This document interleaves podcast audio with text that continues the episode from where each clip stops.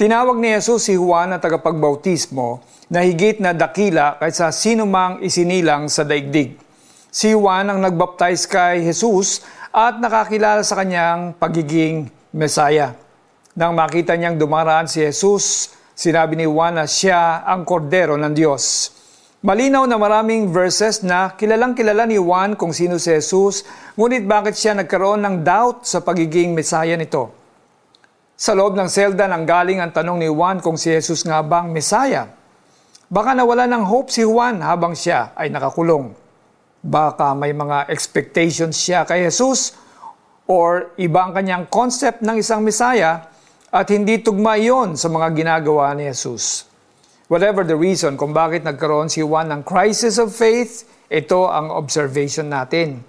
Kahit si Juan na tagapagbautismo, higit na dakila kaysa sino mang isinilang sa daigdig, ay nagkaroon ng mga doubts sa gitna ng pagsubok.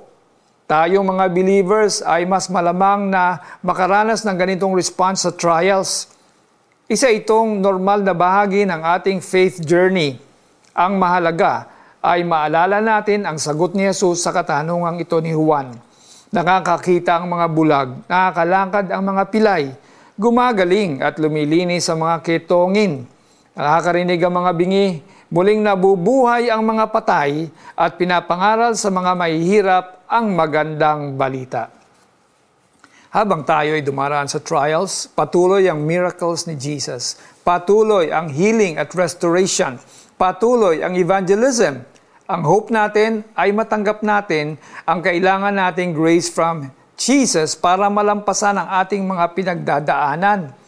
At tulad ni Juan, we need only to ask Christ at sasagot siya tulad ng pagsagot niya kay Juan. Let's pray. Lord, bakit nangyayari sa akin ang mga pagsubok na ito? Help me. I ask for grace to overcome. Malampasan ko sana ang mga ito that I could come out stronger in faith. In Jesus' name, Amen. Application. May pinagdadaanan ka ba na nagsishake sa iyong faith kay Jesus?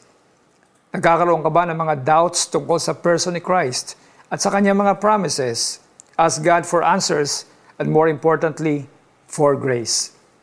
Nakabilanggo na noon si Juan na tagapagbautismo, nabalitaan niya mga ginagawa ni Kristo, kaya't nagsugo siya ng ilang mga alagad upang itanong, kayo po ba ang pinangakong darating o maghihintay pa kami ng iba? Mateo 11, 2-3. Ako po si Alex Tinsayan. God bless you more.